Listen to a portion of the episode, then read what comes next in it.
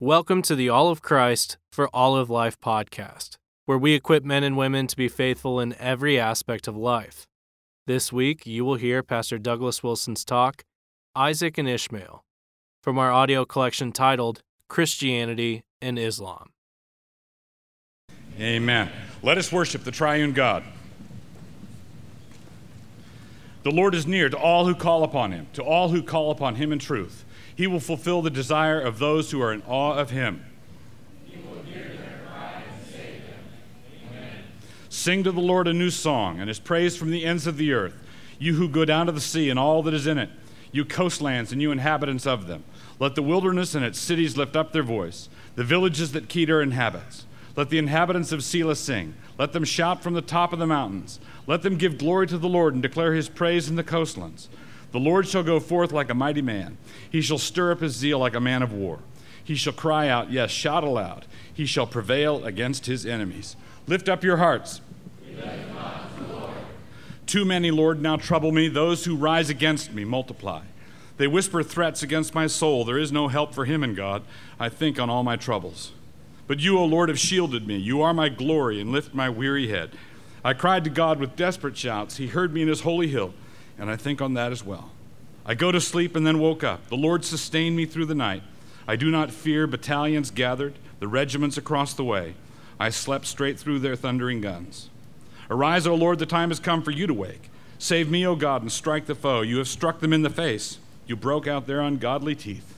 Salvation belongs unto the Lord, his blessing for his people here. We think on this with gratitude. And so, gracious Father, we worship you now through Jesus Christ, who lives and reigns with you in the Holy Spirit, one God, world without end. Amen. Amen. Once there was a young girl who desperately wanted to be popular but who knew in her own heart knew in her own heart that she never would be. She was constantly afraid that the other girls were talking about her in catty ways, and that whenever they were friendly, they must be only pretending. Her parents were dimly aware of this, but thought that it was just part of her personality. She usually sees the downside, they said. But one day, this girl's favorite aunt was visiting from another city, and the dinner table conversation that night turned to school. The comment that started it all was fairly innocuous, something like, and how's school this year? The answer was something like, okay, I guess, but I'm not very popular. This was said in the tone of voice in which it was always said, and which always caused her parents to ask what the others had done to her this time. The outcome of such conversations was usually some shopping on her behalf to try to cheer her up. But her aunt had seen for several years what was happening and saw an opportunity, but she took it by playing dumb. Well, I'm sure that if you say you're sorry to the other girls for whatever you've been doing, they would all forgive you. Everyone sat in silence for a moment. Then the young girl, after she caught her breath, said, But I didn't do anything. Are you saying that not being popular is my fault? Her aunt replied calmly, Oh, no. This kind of thing can certainly go in either direction, or both directions, actually. All I meant was that in situations like this, it is best to seriously consider the possibility of my own fault first. This was a complete novelty, and the girl did not know what to say. The conversation had jumped off the script. And there's one other thing I found, her aunt volunteered. When I was a girl, I first learned that really wanting to be popular is self defeating. People who deeply care about being popu- popular usually aren't. And if they make it, they can't enjoy it because they're constantly worried about losing it. So if I were you, I would just forget it. Forget it? How can I forget it? Well, we have dessert to think about, and after that, I have some gifts in my suitcase. This reminds us of, uh, reminds us of our need to get our thoughts off of ourselves, confess our sins, Scripture says if we say that we have no sin, we deceive ourselves and the truth is not in us. If we confess our sins, he is faithful and just to forgive us our sins and to cleanse us from all unrighteousness. Let's pray and confess our sins together. Father, we confess that we've not kept charge over our, own, our, over our own spirits the way we ought to have done. We've lost our tempers, shown annoyance, been grasping for selfish reasons, and have been petty and unreasonable in various ways. We've been like a city without walls, defenseless and frequently overrun. We pray that you would forgive us for this and enable us to take up both sword and trowel, ready both to fight and rebuild. And so we confess our particular sins to you, our God and Father, Selah. We pray this in the good name of Jesus our Lord, and amen. In him we have redemption through his blood, the forgiveness of sins, according to the riches of his grace, which he made to abound toward us in all wisdom and prudence, having made known to us the mystery of his will, according to his good pleasure, which he purposed in himself. As God forgives your sins here and now, he is exhibiting all his grace, but particularly his patience. This is the grace that we seek to have established in us as well, so that by the act of receiving forgiveness, we know, deep in our bones, that we are also extending it. You have done this, you've acknowledged this, you know it, and so I declare to you that your sins are forgiven through Christ. The text this morning is from Genesis chapter 16, verses 7 through 16. These are the words of God. And the angel of the Lord found her by a fountain of water in the wilderness, by the fountain in the way to Shur. And he said, Hagar, uh, Sarah's maid, where camest thou, and whither wilt thou go? And she said, I flee from the face of my mistress, Sarai. And the angel of the Lord said unto her, Return to thy mistress, and submit thyself under her hands. And the angel of the Lord said unto her, I will multiply thy seed exceedingly, that it shall not be numbered for multitude. And the angel of the Lord said unto her, Behold, thou art with child, and shalt bear a son, and shalt call his name Ishmael, because the Lord has heard thy affliction. And he will be a wild man, and his hand will be against every man, and every man's hand against him. And he shall dwell in the presence of all his brethren. And she called the name of the Lord that spake unto her, Thou God seest me, for she said, have I also here looked after him that seeth me? Wherefore the well was called Beer Lahairoi. Behold, it is between Kadesh and Bered. And Hagar bare Abram a son, and Abram called his son's name, which Hagar bare, Ishmael. And Abram was fourscore and six years old when Hagar bare Ishmael to Abram. Let's pray together. Our Father, you've given us your word, and you've done this so that we might understand it. And through understanding it, come to understand the world around us and our own place in it. We pray that your Spirit would be active in our midst this morning, teaching and encouraging us. And we ask this in the gracious name of Jesus Christ our Savior. And amen.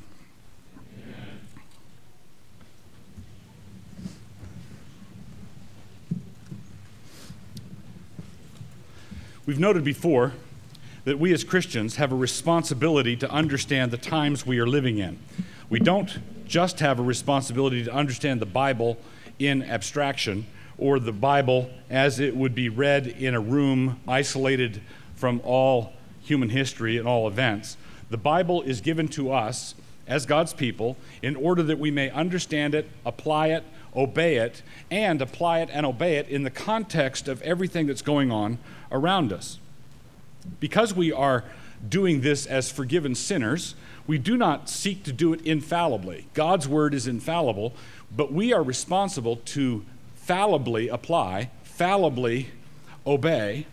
So we don't want to we don't want to claim that our interpretation of this event in the newspapers or that event on on uh, some news channel that our interpretation of that is absolutely sure and certain and that we cannot be wrong.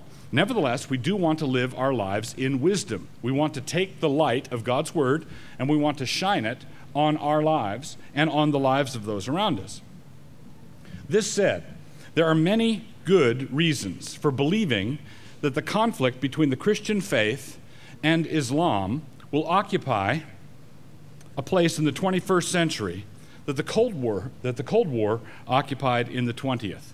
The conflict between Islam and what's left of the Christian West, the conflict between Islam and the Christian faith within the West, is going to be a big deal over the course of this coming century. Christians cannot afford to neglect the issue. They cannot afford to say it's on the other side of the world because increasingly it's not on the other side of the world at all. And we have to come to grips with the things that the issues that this raises. We have to come to grips with it intelligently and wisely and charitably. And, and we, we can't afford to just simply wing it on the basis, basis of our prejudices. We can't afford to neglect the issue, and our first instinct ought to be, as always, what does the Bible say? What does the Bible teach about this particular topic? And how can we know that the Bible teaches it? We, you can't get a concordance, for example, and look up Muhammad. You can't get a concordance and look up Islam because Muhammad lived five centuries, six centuries after the Lord Jesus did. So we can't, we can't study it that way. But we're going to discover that the scriptures teach us far more about this than we might have expected, than we might have anticipated. And saying this, I want to I want to ask you young people, those of you who are uh, junior high and high school age, college age students to pay particular attention to this message and the messages that will follow it, because this is going to be a much bigger part of your life than uh, it has been for those of, in the lives of your parents and grandparents. Every generation has its own set of challenges. Every generation has a unique set of challenges. And the challenges that your grandparents and great grandparents faced in the course of the 20th century are not the same challenges that you're going to be facing in the course of the 21st century. So we want to think like Christians, all of us. We don't want to think like uh, reactionary right wing Republicans. We don't want to think like leftist, blame America first uh, Democrats. We don't want to. Uh, we don't want to fit into the mold, into the pattern that the world sets for us. We want to think like Trinitarian Christians. I was blessed by uh, St. Patrick's breastplate as we sang it this morning. It begins with binding to himself the, the name of the Trinity, and it concludes with binding to himself the name of the Trinity. And as we consider Islam a radical Unitarian faith, we're going to come to see how important Trinitarian thinking and how important Trinitarian living actually is. I read from Genesis 16. In the context of this passage, is the first flight of Hagar from her mistress Sarah. Sarah had suggested to Abram, Abram that he raise up seed by proxy. Since Sarah had not been able to uh, conceive a child, she suggested that Abram go into Hagar. And after Hagar conceived and Sarah still had not, Hagar began to put on airs. It was a, a competition, and Hagar won the competition. And she began to um, lord it over her mistress because she, as she was saying, I'm by her manner, I'm pregnant and you are not. I have given our Lord a child and you have not. And so Sarah obviously found this intolerable, and so she arranged to have Hagar banished. This happens twice. It happens um, at this point, and then it happens later in Genesis when Ishmael himself mocks the child of promise, and God commands Abraham to put Hagar and Ishmael away, not, not disinherited entirely, but put away, excluded from the line of promise. But the, in this first instance, it's very interesting what happens. An angel of the Lord comforts Hagar. Hagar is banished from the camp, and an angel of the Lord comes to her and comforts her in verses 7 and 8. And this angel tells Hagar to return to her mistress and to submit to her. Verse 9. In other words, knock off the attitude, Hagar. Just knock off the attitude, go back to your mistress, and submit to her. In the course of this, the angel of the Lord gives a prophecy. The child, Hagar was pregnant, it was with child, and uh, in the course of this, uh, a prophecy is given that Ishmael will be an ancestor of multitudes. Verse 10 excuse me, Hagar is not pregnant. Uh, Hagar has a child. So Hagar uh, has a child, Ishmael, who's going to be the ancestor of multitudes. Verse 10. His name will, in fact, be Ishmael, verse 11. But then there is a very telling prophecy. Right? There's a very telling prophecy. This Ishmael is going to be ornery. Right? He's going to be trouble. His hand will be against every man, and every's, every man's hand is going to be against him. Verse 12. His hand is going to be against every man, and every man's hand is going to be against him. He and his descendants would be a great source of conflict. And so it has been. Hagar gives birth to Ishmael, and Ishmael is a source of trouble. Now, it, we have to be careful here. The New Testament tells us what the typology of Ishmael was all about. Paul tells us in Galatians that unbelieving Jews were the true Ishmaelites. So unbelieving Jews who prided themselves on being descended from Isaac and not from Ishmael, they were the true Ishmaelites, as Paul says in Galatians 4:24. But given the nature of typology and the nature of covenantal identification, given the nature of prophecy, we don't need to stop here. The Quran explicitly identifies Muslims as the children of Ishmael, claiming that the Kaaba in Mecca was actually built by, by Abraham and Ishmael.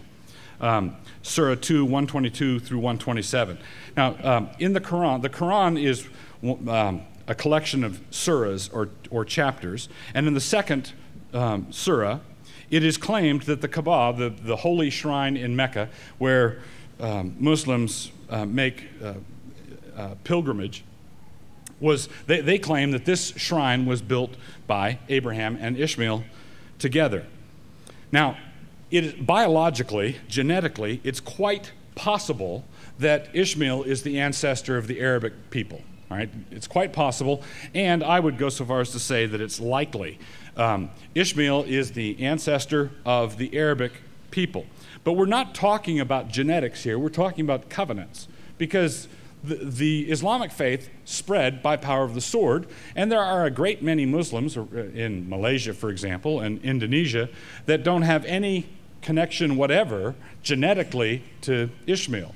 In much the same way that uh, East Europeans who converted to Judaism in the Middle Ages don't have to have a genetic connection to Abraham to have a covenantal connection to Abraham.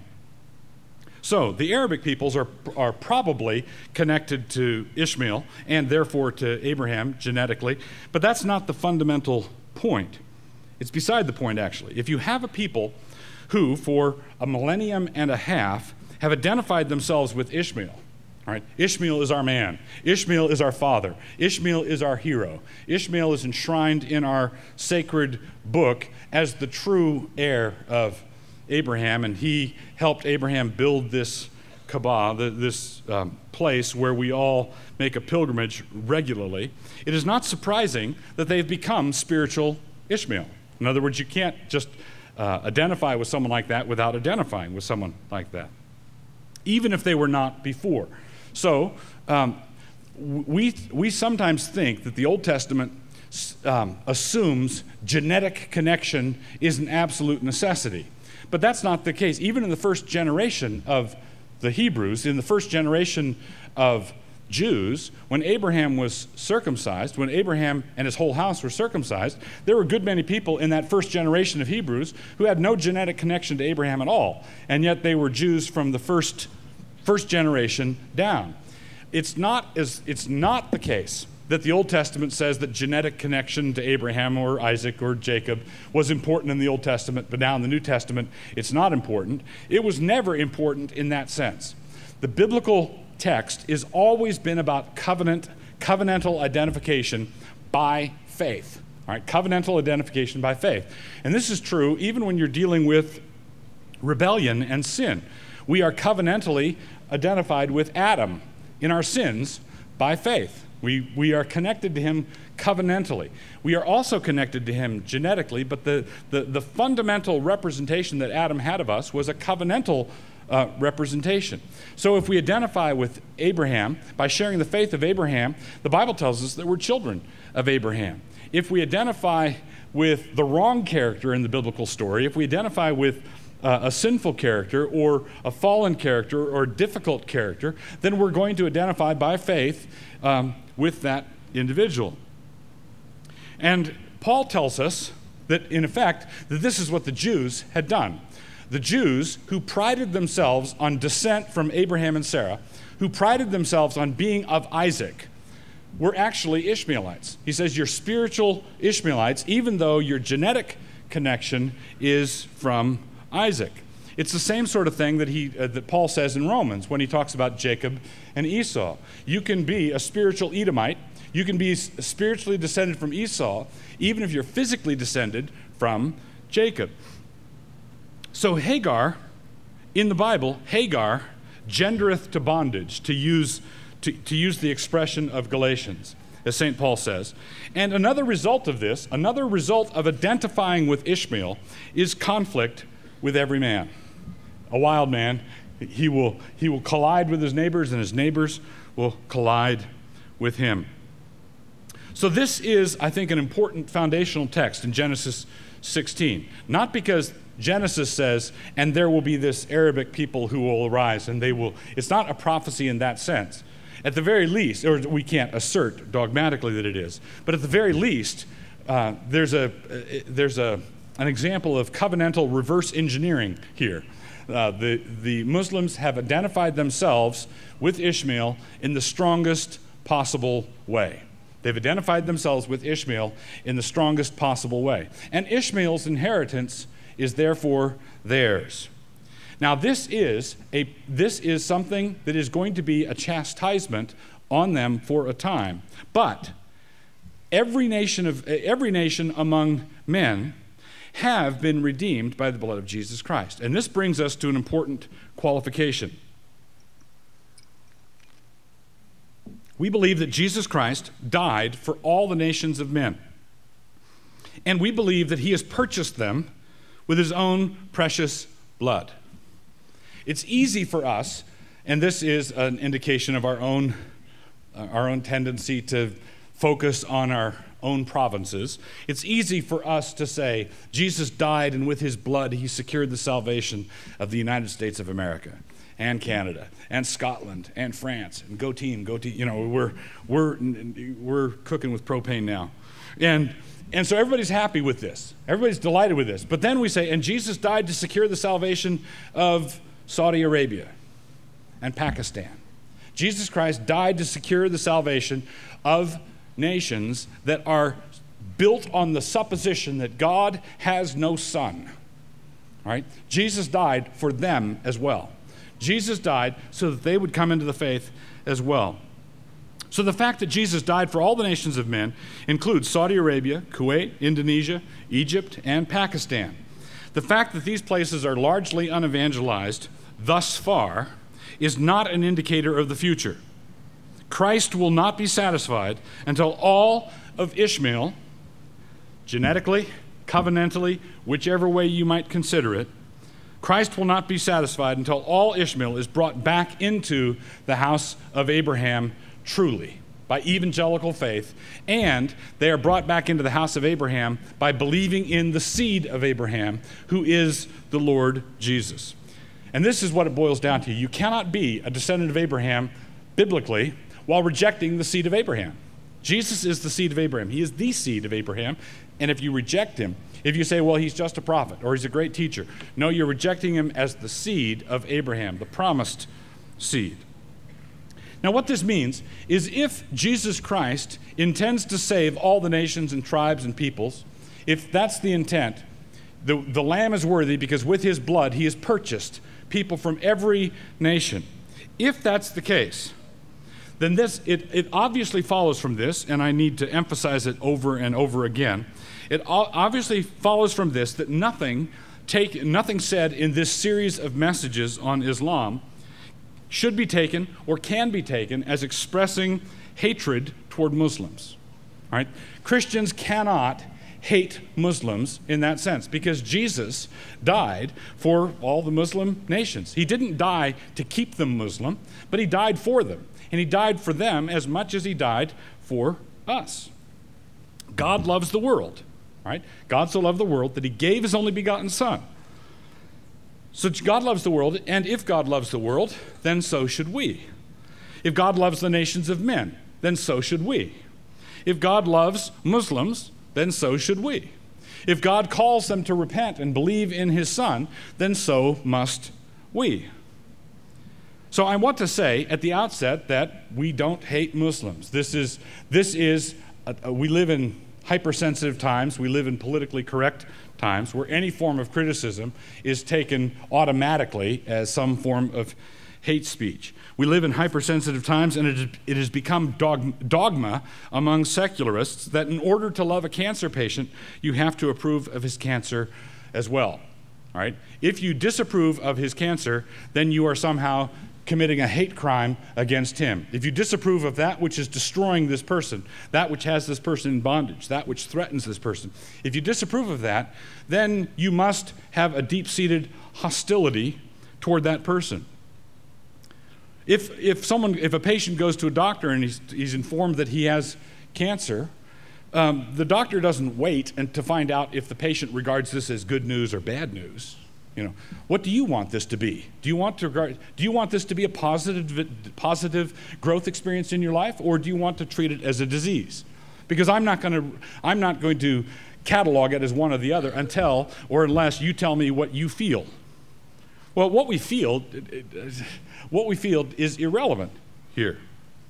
We can love All right, to, and, the, and Christians are familiar with this cliche, and we sometimes forget that cliches embody important truths. All right, and this is a this is a place where we love the sinner and hate the sin. You can love Muslims. You're called to love Muslims, created in the image of God, and um, these are individuals upon whom Christ lays a claim. And he lays a claim with his blood. So we must think of Muslim nations and Muslims individually in an evangelistic way.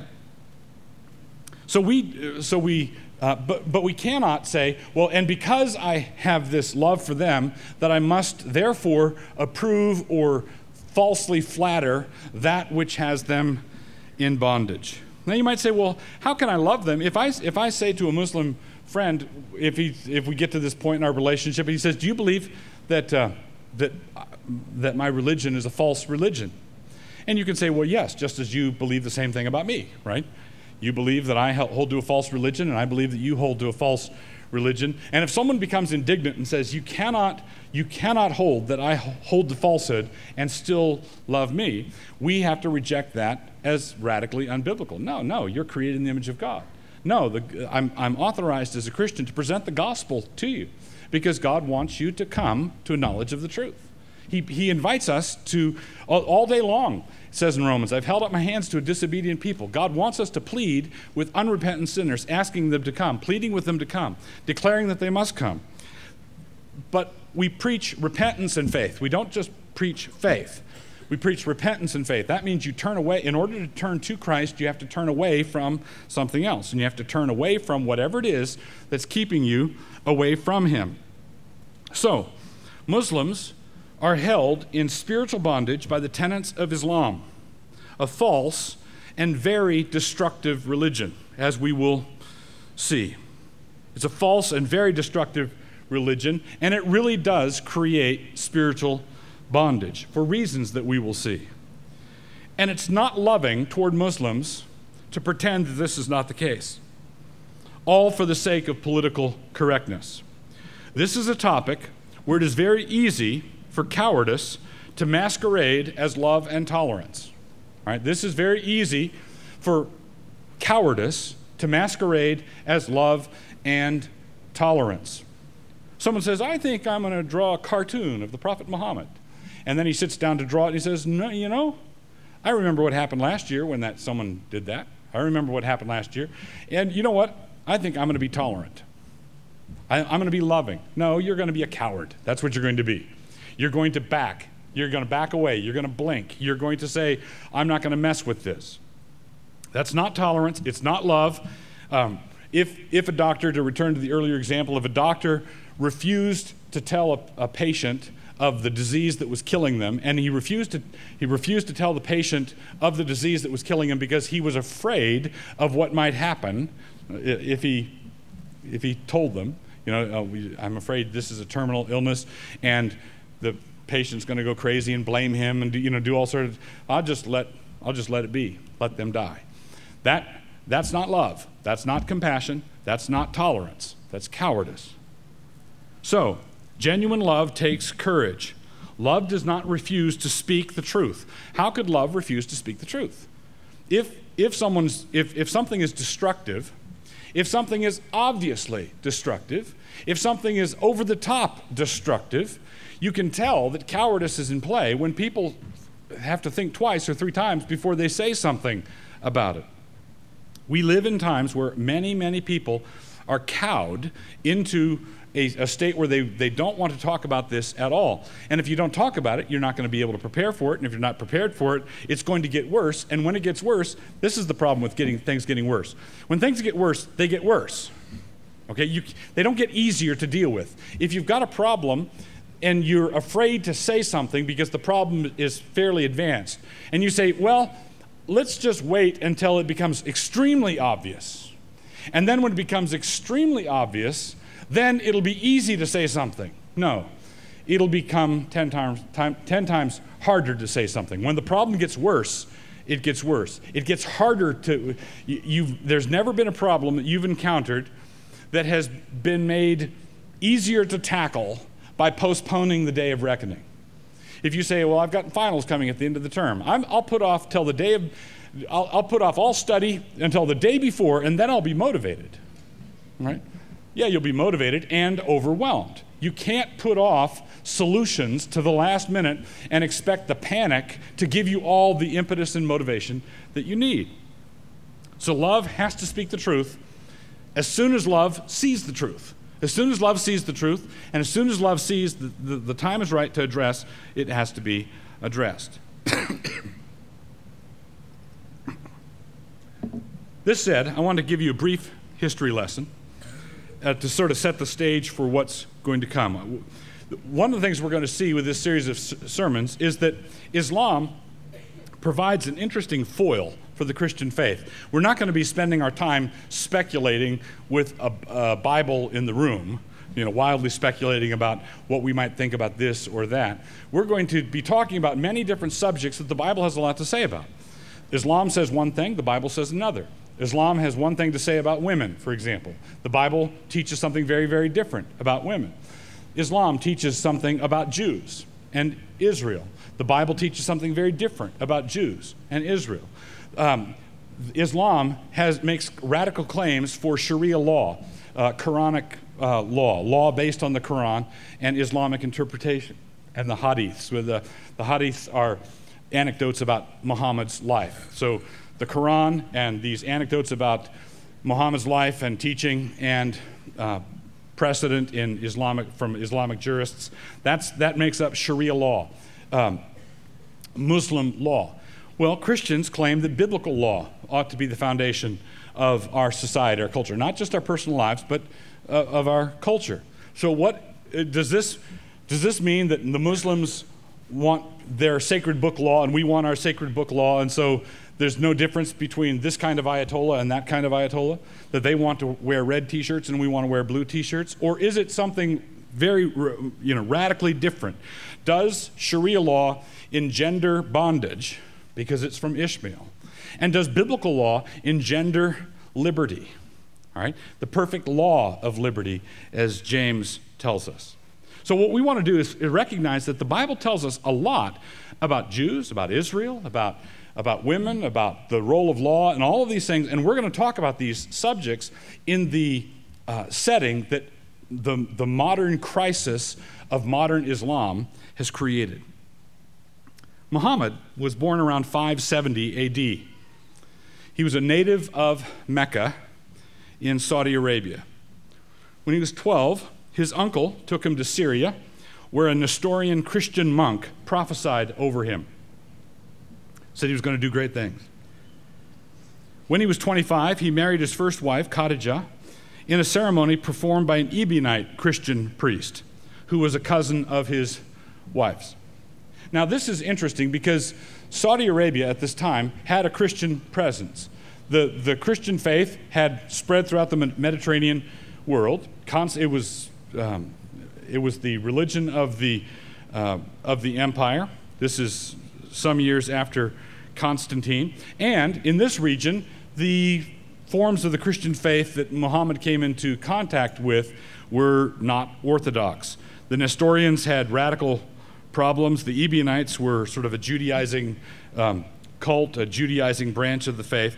And so Muhammad did not have, uh, did not have contact with robust, orthodox Christianity. But he did have, he did have awareness of the Christians. He knew uh, the Christians and the Jews were considered by Muhammad to be people of the book. They both had sacred scriptures like the Muslims did. Fifteen years later, after his marriage to Khadijah, he began receiving his first revelations from the angel Gabriel. He, Muhammad, was at first worried about his revelations because when he received these revelations, a fit would come upon him. He'd gnash his teeth and he'd foam, and it, would, it was a convulsive fit that came upon him. And he went into a, a fit and a trance, and he would, uh, come, he would receive these revelations. He, Muhammad, was at first worried that this was demonic possession. That was Muhammad's concern, that he was afflicted with a demon. But his wife, Khadijah, assured him that it was from God. Three years later, he began to preach openly in Mecca about these revelations that he'd been receiving. He was rejected in Mecca.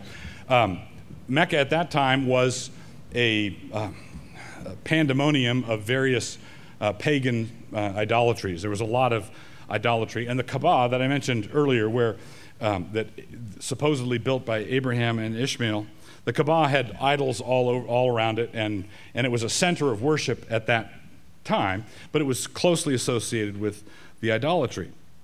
So he was rejected and handled roughly by his peers. He had some uh, connections in Mecca, an uncle who protected him, monk, uh, an uncle who, who never became a Muslim, but uh, who protected Muhammad somewhat from, these, uh, from this persecution.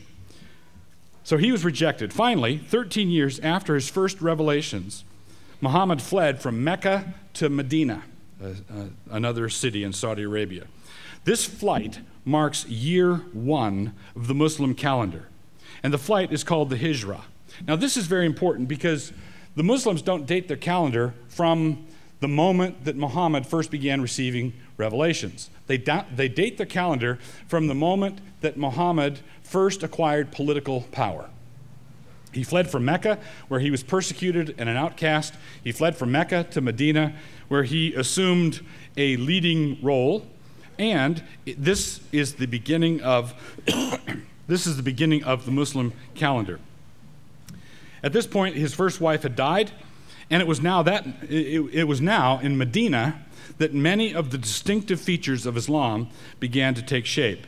He had been receiving revelations for some years, but it wasn't until he fled from Mecca that many of the features of Islam that we now recognize began to take shape.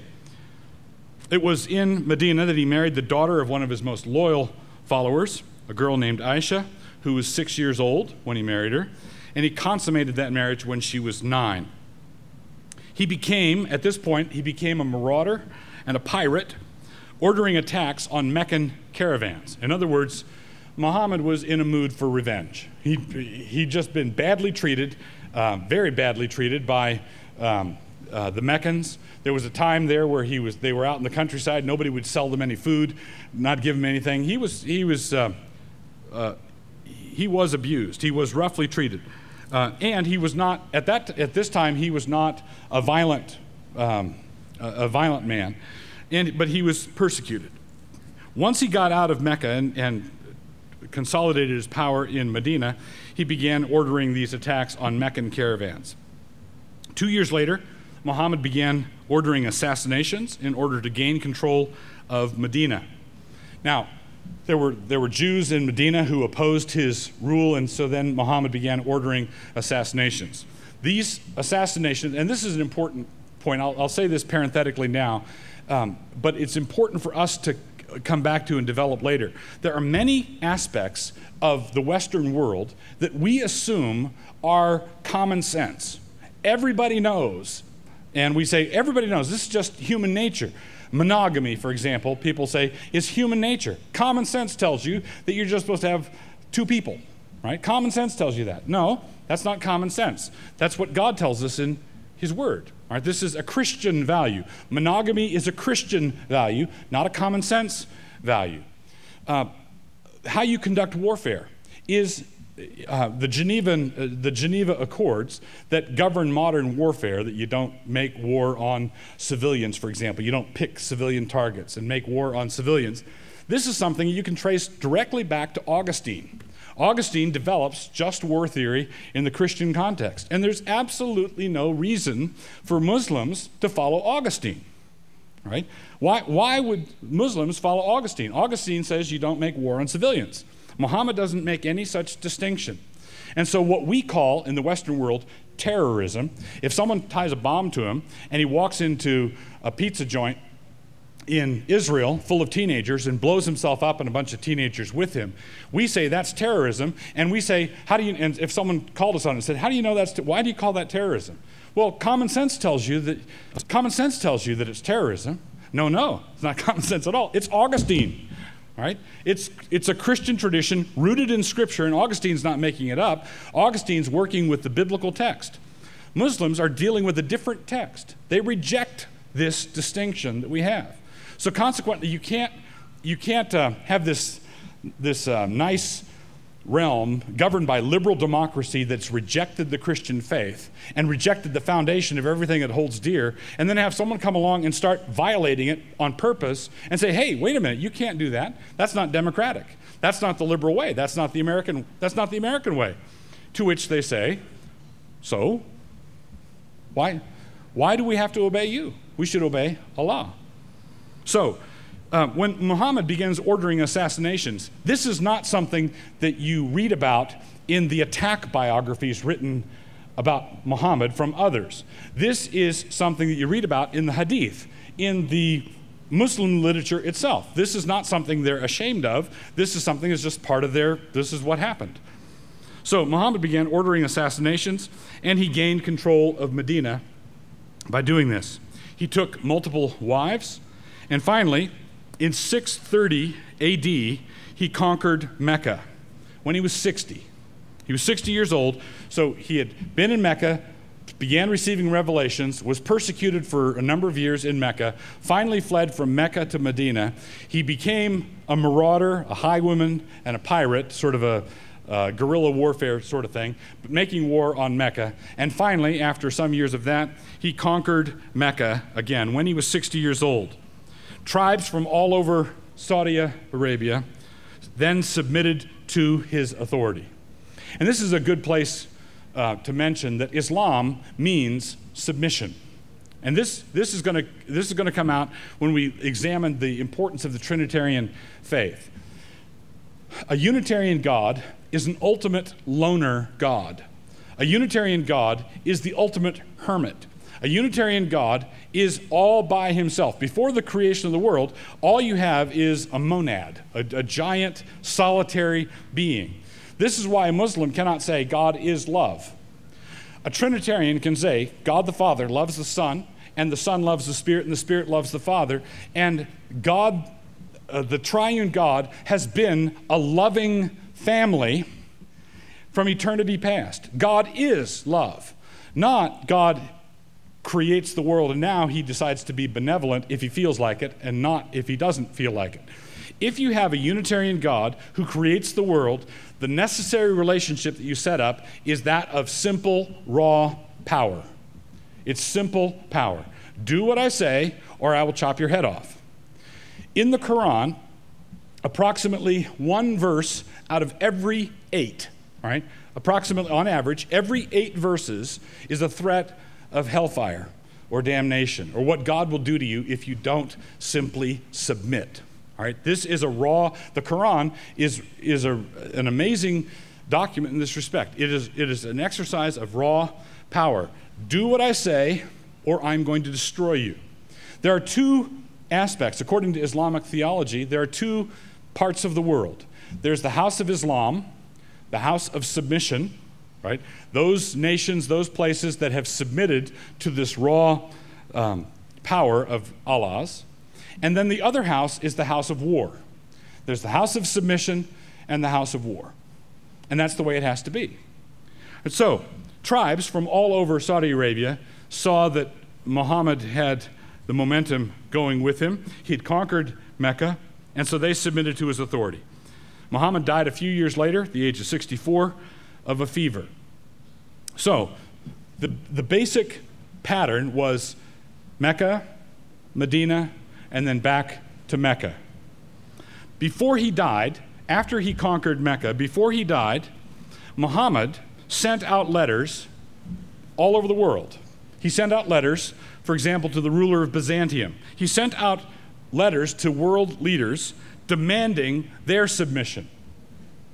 All right, this, this is um, this follows inexorably from what the, the fundamental premises are there is one God, Muhammad is his prophet, and everyone in the world must do what the prophet says. So Muhammad had, had basically conquered Saudi Arabia, and from that vantage point, he demanded the world submit to him. This was not simply, if, if you had just said, uh, you know, the Meccans treated Muhammad roughly, and then so he went back and got revenge. This would be a personal revenge story of you know one tribal chieftain over another and we've got that uh, we've, we've got that kind of story that's been multiplied thousands and thousands of times in, in human history. But something was going on far beyond personal revenge. Something was going on far beyond personal revenge. Because as soon as he got personal revenge on Mecca, he didn't say, okay, now I can be the chief of Mecca. I've never had it, never had it so good, and so let's just settle down and let life go back to the way it was. He had his sights on something much bigger than that. And, you, and, and this is one of the most remarkable stories in human history. In the years following his death, the Islamic faith exploded out of Saudi Arabia, which is an unlikely place for anything to explode out of. Right? It's just an unlikely place for anything like this to happen. Um, it exploded out of Saudi Arabia in quite a remarkable way. The high watermark of the first great Muslim expansion ended in France just shy of 100 years later in the Battle of Tours in 732. So, um, Muhammad dies in 634. The Battle of Tours in France happens in 732, just 98 years later. So when, when Muhammad writes letters to Byzantium and all these places all over and says, I demand submission to me, everybody's saying, what kind of nut job is Saudi Arabia producing these days? What, what, kind, of, what kind of loon is this? Well, there's something going on. There was, some, there was a force behind this. Charles Martel, Charles the Hammer, turned back at that battle I, have called this series of sermons this, a second battle of Tours because this is the sort of thing we need. Charles Martel turned back what had been, up to that time, an invincible force. All right, the Muslims exploded out of Saudi Arabia, went around the Mediterranean, turned the Mediterranean into a Muslim lake. They conquered Spain. They went into, they just conquered the whole thing. And then Charles Martel turns them back in 732, which was, by that point, a remarkable victory. Islam made it to India in the east and France in the west. When the Muslims captured Spain, they were not expelled again until the 15th century um, by Ferdinand and Isabella of Columbus fame. So they were not expelled from uh, Spain until centuries later. So the Mediterranean becomes a Muslim lake, and as one person put it, if the Nobel Prize Committee had been active in the year 1000, all the prizes would have been going to Muslims. All the prizes would have been going to Muslims. The next period of attempted Muslim expansion into Europe was some centuries later. This is uh, fear of Muslim expansion is embedded deeply into the European psyche. And it's embedded deeply by proxy into the American psyche, and we want to be careful that we're not motivated by fear because perfect love casts out fear. We're servants of the triune God who is love. We want to be motivated by love, not by fear. But there's a, on, on an earthly level, there's a reason for this, for this fear. The next period of attempted Muslim expansion into Europe was some centuries later. The Ottoman Turks were defeated in the Great Siege of Malta in 1565. Uh, the Ottoman Tur- the, the Turkish Empire was governed by Suleiman the Magnificent, who was the, the world's supreme leader. We don't, we don't understand, if we think that, um, if, if our modern mentality is that Muslims are basically a backward third world country, we're not dealing with people who are a simple uh, simple third world tribes, like you do have in some parts of South America and Africa. You'll come, you, you'll come across peoples who are third world, and they've been third world forever. They've been thir- third world for century upon century upon century. But the Ottoman Turks, Turkey, was once the pride of the globe. When, you when you look at carnal, uh, carnal externals, they had it together. They were, they, they were the unbeatable foe. They were the unbeatable foe. And they ran into trouble in 1565 at the Siege of Malta. They ran into trouble again at the Sea Battle of Lepanto in 1571. And finally, they were turned back from Vienna in 1683. Ironically, fought on September 11th and 12th. Right, that, was the, that was the high water mark of Muslim expansion. And then they receded and then by the next century, the 1700s, an upstart named Napoleon invaded Egypt and and basically, here's the problem for the Muslim for the Muslim psyche. If you worship Allah and the relationship between Allah and the world is one of raw power. And if you are his servants, and if he promises, if you serve me faithfully, you will rule the world. How do you, how do you accommodate yourself? How do you get your head around the fact that these barbarian infidels in Europe have been beating our armies and beating our navies? How do we, how do we understand that? Right? And the way they have understood it is they've said, well, we've been unfaithful to Islam. We're not true Muslims. And this has been the impetus for the return to a fundamentalist uh, Islamic faith. We have to get back to the raw deal. We have to return to the radical, raw faith that was present in Saudi Arabia when we just had a handful of tribes and the world was uh, waiting for us. The tense relationship between Islam and Christendom was very much like the relationship between Calormen and Narnia, which is, uh, it, uh, Lewis uh, knew what he was doing when he, when he uh, wrote that out. And in our politically correct times, I'll be very interested to see what they do in the movies about Calormen and Narnia, because Calormen and Narnia is just a thinly veiled, transparent picture of scattered free Europe against a consolidated empire, the, the empire of the Ottoman Turks. That'll be interesting to watch. The Quran is not organized chronologically. And this is important for us to recognize. The, the Quran is not organized chronologically, but rather the same way the letters of Paul are organized. And I'm not sure why people did this, but they, they did it by length. All right, so when you read the letters of Paul, the Romans is the longest, and then 1 Corinthians, you just work your way down to the short letters. So the Quran is organized the same way. It has multiple surahs, and the longest surah is the first one, uh, or actually, there's a, a, prologue, a preamble, and then there's the first one and the second one, and so on. And then you get down to the short little revelations. The way it's organized leads many people to think that the peace verses, and there are numerous peace verses, get along with the Jews and the Christians, and the war verses are all jumbled together. So the war verses are take off their heads, you know, kill the infidel, slay the infidel, and then there are peace verses, get along with the Jews and the Christians. And people say, well, this is just, you know, sacred books are all always like this. We in the Christian world have the same trouble with, with Romans and Leviticus. All right, how do we how do we sort out the flow of revelatory history and so on? It's it's we'll let let that um, we'll leave that to Muslim scholars, to Quranic scholars. The problem with this is that we there's something that Muslim scholars recognize and that we must recognize, and that is the peace verses, the get along with Jews and Christian verses, are all from that first Meccan period. Remember, Muhammad was receiving revelations, and during the time in Mecca, he was being beat up. People were taking his lunch money. They were, he was being oppressed. He was being mistreated, and he wasn't a revolutionary at that time. And he, and he was saying, don't, you know, get along, that, that sort of thing. So the peace verses are from the first Meccan period, and they are abrogated by the jihad verses that began in Medina.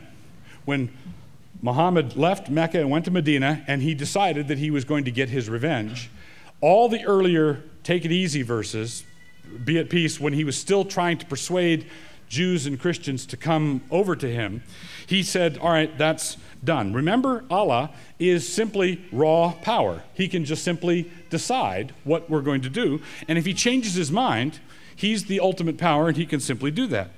In Surah 2, 106, the Quran says this If we abrogate a verse or cause it to be forgotten, we will replace it with a better one or one similar. So Allah has the authority to just simply erase something. Okay, I told you that then, that was then, this is now, this is what I'm telling you to do now. The peace verses are all in that first Meccan period. The jihad verses abrogated the peace verses, and no verses since then have ever abrogated the jihad verses. This is related to the nature of Allah, and it's quite distinct from what we receive from our triune God. Pastor Leithart has written an essay on Islam, and he's, he's argued, I think, cogently and well, that Islam is a mirror of Christendom. And in it, we can see many of our own faults and failings. We can see many of our own sins in Islam. I would want to argue that Islam is more like a funhouse mirror where you look in it and you see radical caricatures and distortions and that sort of thing. Um, And that is why, in this series, we're going to be able to clarify what the Bible actually teaches on subjects like the law. So, what, what is the role of biblical law in a modern society? When we say that a magistrate ought to pay attention to what it says in Leviticus, are we doing the same thing that a Muslim is doing when he says that a modern magistrate must obey the Quran? Right? Is, is, that, is this simply um, Mutt and Jeff? Is this simply our, our form of saying this as opposed to their form of saying this? No. Biblical law brings liberty. Quranic law, the law of Ishmael, brings bondage. We're going, to be, we're going to talk, as I said before, about what the Bible teaches about women. The role of women in Islam is terrible. There's no, there's no way to um, sugarcoat it, there's no way to make it nice. There's, the role of women is just simply terrible. And the Christian faith is a friend to women, and the Islamic faith is not. Why is that? Well, remember what we learned about the nature of triune love and monotheistic power. You become like, as it says in Psalm 115, you become like the God you worship. If the God you worship is a do as I say or I'll take your head off God, you become like that. And when you have an authoritative relationship, what are you going to do? You're going to you're going to oppress your wife. A man who's in an authoritative relationship with a woman is going to oppress her if he serves a God like that. A man who serves the triune God of Scripture is told and confronted with Husbands, love your wives as Christ loved the church and gave himself up for her. How is Christian authority exhibited? Christian authority is exhibited, and here's the difference Christ, as a prophet, died for his people. Muhammad commands us to kill.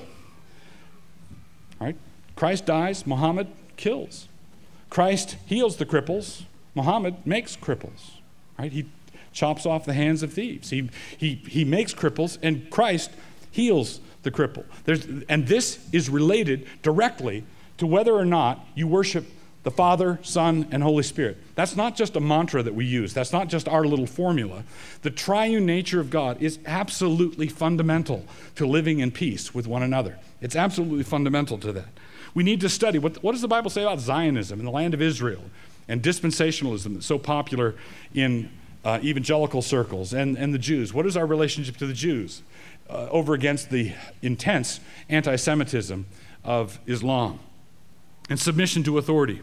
And we will do all of this as baptized Trinitarians. I want to end on this note. It says in the Great Commission that we are baptized into the name of the Father, Son, and Holy Spirit. We are baptized into the being of the triune God. We are baptized into God. We worship the triune God from inside. We've been brought into fellowship with Him. We are living within Him. We are in Christ, and Christ is the second person of the Trinity. And we worship the Father in the name of Jesus, and we do that because we are baptized into the name of the triune God. This means that instead of having a distant God with us far away and us sort of shouting to be heard, hoping that this God of power will hear our prayers, which he may or may not do, Instead of that, we who were once far off, as Paul says, have been brought near by the blood of Christ. Let's pray together. Our Father and God, we are praying to you now in the name of Jesus and in the power and grace of the Holy Spirit. We pray that this would not just be part of our liturgical formula, but rather that we would grow up into what it means to be worshipers of the triune God. We know and confess that we will not begin to understand what is going on in the culture around us unless this happens, and we, hum- and we humbly ask you to teach us. We pray this in the good name of Jesus our Lord, and amen. Thanks for listening to this week's edition of the All of Christ for All of Life podcast. That was a message from our audio collection titled Christianity and Islam. If you'd like to hear the rest of the talks, you can purchase them at canonpress.com.